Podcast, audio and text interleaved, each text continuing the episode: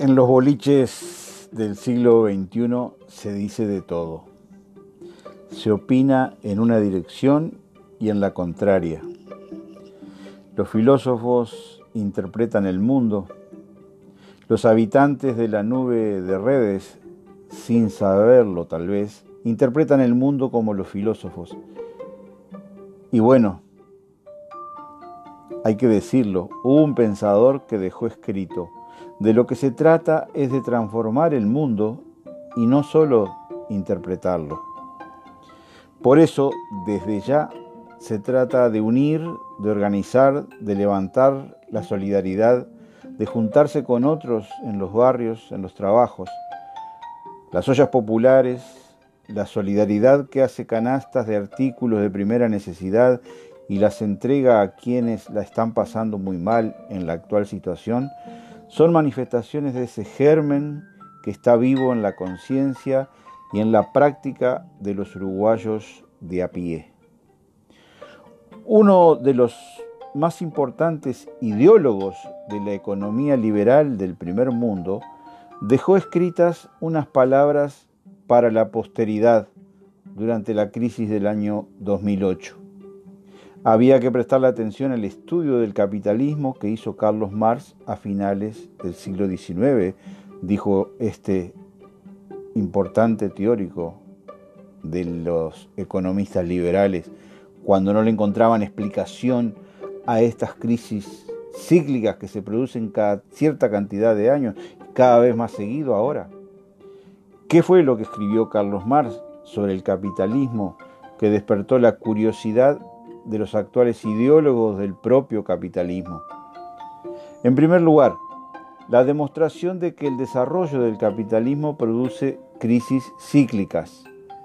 Cada cierta cantidad de años sufre una crisis de grandes proporciones. Es una fatalidad que descubrió Carlos Marx. ¿Por qué? Porque estudió en profundidad la formación económico-social conocida como capitalismo. Su obra mayor justamente se llama El Capital, en tres tomos. Determinó la fórmula matemática que da origen al capital. Dinero, mercancía, dinero. Por sus siglas DMD. Para que exista dinero debe funcionar el sistema financiero, los bancos, la bolsa de valores. Con dinero el capitalista invierte comprando maquinaria y contratando mano de obra.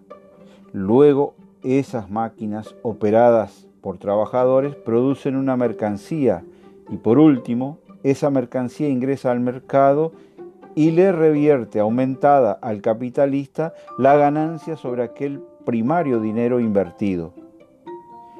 Marx descubrió el secreto más grande del sistema capitalista la fuente de la ganancia del capital está radicada en el valor agregado que le imprime la fuerza de trabajo al proceso productivo.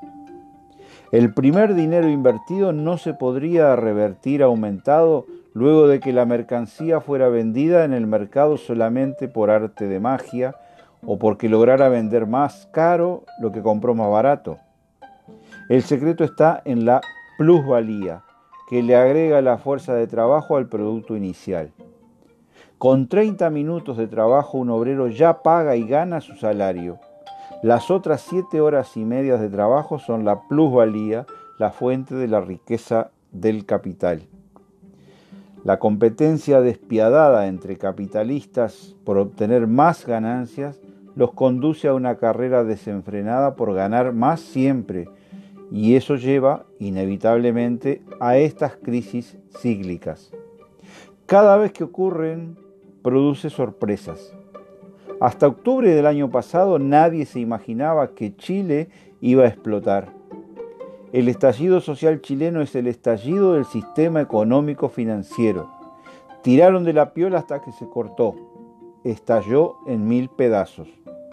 O sea, para quienes crecimos con los dibujitos del pato Donald, la riqueza del tío MacPato estuvo siempre oculta porque ninguno de los patos trabaja las ocho horas. Las monedas le llueven del cielo, pero la fuerza de trabajo no existe allí. ¿Dónde está?